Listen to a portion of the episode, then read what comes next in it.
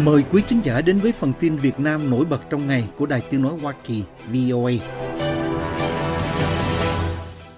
Công an Việt Nam đang truy nã 7 cựu lãnh đạo Ngân hàng Thương mại Cổ phần Sài Gòn SCB liên quan đến vụ lừa đảo trái phiếu Vạn Thịnh Phát sau khi ra lệnh khởi tố các nghi phạm nhưng không biết tung tích họ ở đâu theo truyền thông trong nước. Trong vụ lừa đảo được xem là chưa từng có ở Việt Nam, Bộ Công an xác định rằng tập đoàn Vạn Thịnh Phát đã chiếm đoạt hơn 30.000 tỷ đồng của 42.000 nhà đầu tư thông qua gian dối trong phát hành trái phiếu. Chủ tịch tập đoàn bà Trương Mỹ Lan đã bị công an bắt hồi tháng 10 năm ngoái về tội lừa đảo và chiếm đoạt tài sản. Bộ Công an hôm 29 tháng 10 cho biết cơ quan cảnh sát điều tra đã ra quyết định truy nã đối với 7 bị can, trong đó có 2 chủ tịch SCB và 2 người có quốc tịch nước ngoài trong vụ án xảy ra tại Vạn Thịnh Phát, Ngân hàng SCB và các tổ chức đơn vị liên quan theo Cổng Thông tin Điện tử Chính phủ. Bộ này nói rằng họ đã ra quyết định khởi tố và ra lệnh bắt tạm giam các bị can vào ngày 25 tháng 10 về các tội vi phạm quy định về hoạt động ngân hàng và tham ô tài sản. Nhưng vì các bị can đã bỏ trốn hoặc không biết rõ họ đang ở đâu, nên Bộ Công an ra quyết định truy nã theo Tuổi Trẻ và VN Economy. Trong số 7 bị can bị truy nã mà Cổng Thông tin Điện tử Chính phủ và các báo trong nước công bố danh tính, có 2 nguyên Chủ tịch Hội đồng Quản trị SCB là bà Nguyễn Thị Thu Hương và ông Đinh Văn Thành. Ngoài ra còn có nguyên Phó Tổng Giám đốc SCB Chiêm Minh Dũng và 3 cựu thành viên Hội đồng Quản trị gồm Trầm Thích Tồn, San Henry Kaziang và Lam Li George. Ông San Henry mang quốc tịch Trung Quốc, còn ông Lam Li mang quốc tịch Canada.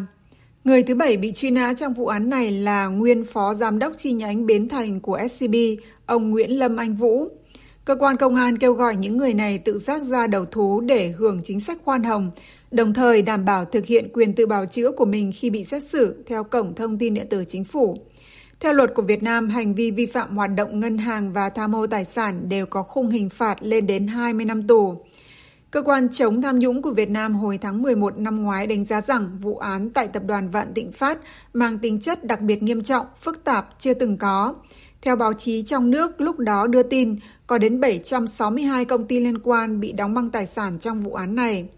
Điều tra của công an cho thấy Chủ tịch Vạn Thịnh Phát, bà Lan và các đối tượng liên quan tại các công ty con của tập đoàn này đã lập ra 25 gói trái phiếu với tổng trị giá 30.081 tỷ đồng để bán cho người mua, tức các trái chủ, nhằm huy động tiền và chiếm đoạt của họ trong thời gian từ năm 2018 đến 2020.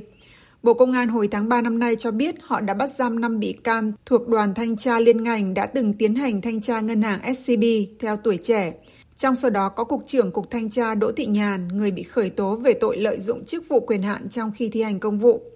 Cơ quan điều tra hồi đầu tháng này nói rằng họ đang dùng mọi biện pháp để triệt để thu hồi tài sản, bảo vệ quyền lợi cho nhà đầu tư. Trong khi đó, một số nạn nhân của vụ lừa đảo trái phiếu này nói với VOA rằng họ vẫn mòn mỏi chờ đợi kết luận điều tra với hy vọng sớm lấy lại được tiền. Công an Đà Nẵng, miền Trung Việt Nam phạt một người đàn ông 15 triệu đồng hôm 30 tháng 10 vì người này quản trị một nhóm trên mạng xã hội có nhiều nội dung bị xem là lệch lạc, kích động bạo lực, tội ác, v.v. Thanh niên, Tuổi Trẻ, Pháp Luật TP.HCM và nhiều báo trong nước đưa tin. Các báo dẫn thông tin từ công an cho hay, quản trị viên có tên viết tắt là LDN, 30 tuổi, sống ở Đà Nẵng, là người quản trị nhóm mang tên Anh Em Xã hội Bắc Trung Nam trên mạng xã hội Facebook có tới gần 10.000 thành viên là dân giang hồ mạng. Các thành viên của nhóm thường xuyên đăng, chia sẻ trong nhóm các thông tin bị nhà chức trách quy là lệch chuẩn, kích động bạo lực, độc hại, gây ảnh hưởng đến giới trẻ, tiềm ẩn nguy cơ về an ninh trật tự, v.v. Các báo Việt Nam tường thuật khi bị triệu tập. Tại cơ quan công an, quản trị viên LDN nói rằng ông này đã không kiểm duyệt các bài viết, nội dung đăng tải trong nhóm, gây ảnh hưởng đến tình hình an ninh trật tự, vẫn theo các bản tin. Trên cơ sở đó, công an phạt ông LDN về hành vi cung cấp, chia sẻ thông tin bịa đặt, gây hoang mang trong nhân dân, kích động bạo lực, tội ác, tệ nạn xã hội, đánh bạc hoặc phục vụ đánh bạc và quảng cáo, tuyên truyền, chia sẻ thông tin về hàng hóa, dịch vụ bị cấm, căn cứ vào một nghị định năm 2020 của Chính phủ Việt Nam. Và công an cũng vô hiệu hóa nhóm của ông này, tin cho hay. Thông tin trên báo chí Việt Nam và do Bộ Thông tin Truyền thông của đất nước đưa ra cho thấy nhà chức trách trong nước tích cực ngăn chặn và xử lý hiệu quả các thông tin xấu độc trên mạng, đặc biệt là những nội dung chống phá Đảng và Nhà nước. Trang web của Bộ Thông tin Truyền thông cho hay hôm 12 tháng 10 rằng bộ này làm việc quyết liệt với các hãng nước ngoài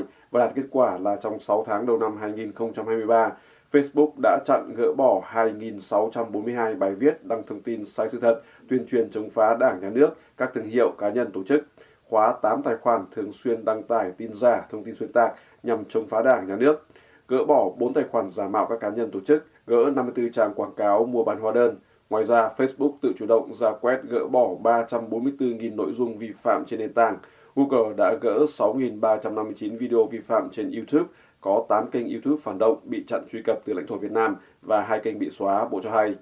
Bên cạnh đó, TikTok đã chặn gỡ bỏ 416 link vi phạm đăng tải thông tin sai sự thật, nội dung tiêu cực. Trong đó có 149 tài khoản thường xuyên đăng tải nội dung chống phá Đảng, Nhà nước, vẫn theo Bộ Thông tin Truyền thông. TikTok cũng đã chủ động rà quét gỡ bỏ 1.981 nội dung vi phạm các quy định của Việt Nam, Bộ cho biết. Các nước thành viên của nhóm G7 đã đề nghị tài trợ hơn 320 triệu đô la cho Việt Nam để hỗ trợ các kế hoạch giảm sử dụng than, theo các tài liệu mà Reuters tiếp cận được. Hãng tin Anh cho biết khoản đề nghị này chiếm 2% gói tài chính gồm chủ yếu là các khoản vay tốn kém mà Hà Nội đã miễn cưỡng chấp nhận. Gói tài chính được Reuters nhắc tới là khoản viện trợ hơn 15 tỷ đô la mà nhóm G7 và đối tác cam kết cung cấp cho Việt Nam vào tháng 12 năm ngoái để giúp quốc gia Đông Nam Á đạt được mục tiêu phát thải ròng về không vào năm 2050. Các tài liệu mà Reuters trích dẫn cho thấy Việt Nam muốn có được các khoản tài trợ và vốn vay lãi suất thấp để thực hiện kế hoạch chuyển đổi năng lượng bằng cách loại bỏ dần các nhà máy điện than tốn kém và thay thế chúng bằng các trang trại điện gió cũng như các nguồn năng lượng tái tạo khác. Tuy nhiên, các nhà tài trợ hầu như chỉ cung cấp các khoản vay đắt đỏ theo giá thị trường trong bối cảnh các dự án điện ở Việt Nam thường xuyên bị trì hoãn. Các nhà tài trợ đã gặp khó khăn trong các cuộc đàm phán về khí hậu với các đối tác đang phát triển khác. Theo Reuters, kế hoạch trị giá 8,5 tỷ đô la cho Nam Phi đã được thông qua vào năm 2021 nhưng vẫn chưa mang lại kết quả cụ thể, trong khi Indonesia đã trì hoãn kế hoạch đầu tư liên quan đến cam kết 20 tỷ đô la của các nhà tài trợ. Việt Nam vẫn cam kết hợp tác và đã chuẩn bị một danh sách khoảng hơn 400 dự án có thể nhận tiền từ nhóm G7. Trong đó có 272 dự án về cơ sở hạ tầng năng lượng như trang trại điện gió và mặt trời, nâng cấp mạng truyền tải điện và hệ thống pin lưu trữ điện theo tài liệu được Reuters trích dẫn. Một quan chức của một đối tác tài trợ nói với Reuters rằng danh sách này cần có sự chấp thuận của các đối tác quốc tế vốn yêu cầu các cải cách đầy tham vọng hơn về quy định và sự tham gia của xã hội dân sự vào các quyết định chống biến đổi khí hậu, trước hội nghị về biến đổi khí hậu của Liên Hợp Quốc bắt đầu vào ngày 30 tháng 11 tại Dubai. Việt Nam đang bị chỉ trích vì bắt giam và kết án tù các nhà lãnh đạo, các tổ chức dân sự thúc đẩy cho việc cắt giảm sử dụng than đá cũng như chuyển đổi sang năng lượng sạch. Chính quyền Hà Nội đã dùng tội danh trốn thuế để kết án tù các nhà hoạt động môi trường, trong đó có anh hùng khí hậu Nguyễn Thị Khanh, cũng là giám đốc Trung tâm Phát triển Sáng tạo Green ID. Bà Khanh và nhà báo Mai Phan Lợi, Chủ tịch Hội đồng Khoa học của Trung tâm Truyền thông Giáo dục Cộng đồng, đã được trả tự do trước thời hạn. Tuy nhiên, chính quyền sau đó lại kết án bà Hoàng Thị Minh Hồng, Giám đốc Trung tâm Hành động và Liên kết vì Môi trường và Phát triển, cũng như bắt giam chuyên gia năng lượng Ngô Thị Tố Nhiên. Một chuyên gia về khí hậu, người từ chối nêu tên trong bối cảnh Việt Nam dường như đang đàn áp các chuyên gia và nhà hoạt động năng lượng, cho Reuters biết số tiền tài trợ rất thấp và có thể không đủ để thuyết phục Hà Nội loại bỏ dần việc sử dụng than. Theo Reuters, khoản tiền trị giá 321,5 triệu đô la gần như hoàn toàn đến từ các quốc gia của Liên minh châu Âu. Các nhà tài trợ thuộc khối này cam kết 2,6 tỷ đô la, trong khi 2,7 tỷ đô la khác là các khoản vay ưu đãi với lãi suất thấp, trong đó 2/3 đến từ EU, Đức và Pháp, và 1/3 còn lại là do Ngân hàng Phát triển châu Á ADB với một phần nhỏ từ Canada. Các khoản vay từ khu vực công hiện đã tăng lên 8 tỷ đô la, nhưng hơn một nửa trong số đó là các khoản vay thương mại với mức lãi suất theo giá thị trường mà Việt Nam rất miễn cưỡng chấp nhận, theo Reuters. Tài liệu được Reuters trích dẫn cho biết 7,5 tỷ đô la còn lại trong tổng cam kết hơn 15 tỷ đô la là các khoản vay từ khu vực tư nhân, nhưng có kèm theo yêu cầu thay đổi về quy định và chất lượng các dự án cụ thể.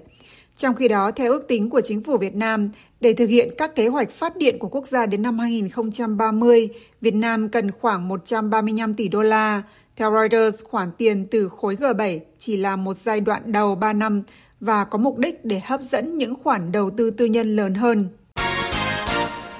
Hôm 30 tháng 10 tại Hà Nội, Tập đoàn Dầu khí Việt Nam của Nhà nước đã tổ chức lễ ký kết các hợp đồng để thực hiện một chuỗi dự án khí điện ở Ô Môn, Cần Thơ có quy mô đầu tư khổng lồ là gần 12 tỷ đô la. Dự buổi lễ có Thủ tướng Phạm Minh Chính theo trang Facebook chính thức của Chính phủ Việt Nam. Tin cho hay, chương trình khí điện nội địa này có tên là chuỗi dự án khí điện Lô Bê và bao gồm các thành phần là dự án phát triển mỏ Lô Bê ở Thượng Nguồn, dự án đường ống Lô Bê Ô Môn ở Trung Nguồn và 4 nhà máy điện khí Ô Môn 1, 2, 3, 4 ở Hạ Nguồn. Để thực hiện chuỗi dự án, Tập đoàn Dầu khí Việt Nam, còn gọi tắt là PetroVietnam hay PVN, sẽ hợp tác với các đối tác nước ngoài là Mitsui và Moeco của Nhật Bản và PTTEP của Thái Lan, theo trang thông tin chính phủ. Trong khuôn khổ đại dự án, sản lượng khai thác khí dự kiến sẽ là khoảng 5,06 tỷ mét khối khí một năm, cung cấp cho tổ hợp 4 nhà máy điện tại Trung tâm Điện lực Ô Môn với tổng công suất lắp đặt dự kiến lên đến 3.800 MW. Việc ký kết các hợp đồng được xem là đánh dấu bước tiến quan trọng của chuỗi dự án trọng điểm đã kéo dài gần 20 năm, trang thông tin chính phủ viết.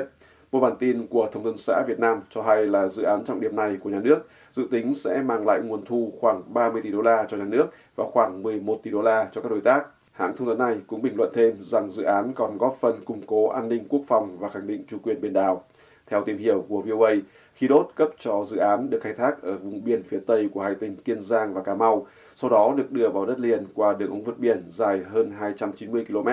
Thủ tướng Phạm Minh Chính phát biểu tại buổi lễ ký kết các hợp đồng rằng khi đi vào hoạt động, chuỗi dự án sẽ đóng góp lớn cho ngân sách nhà nước, đem lại lợi nhuận hiệu quả đầu tư cho các nhà đầu tư, thúc đẩy phát triển kinh tế xã hội khu vực đồng bằng sông Cửu Long, nhất là tại Cà Mau, Kiên Giang và Cần Thơ, tạo ra nhiều công ăn việc làm cho lực lượng lao động ở trong ngành dầu khí và lao động khu vực đồng bằng sông Cửu Long.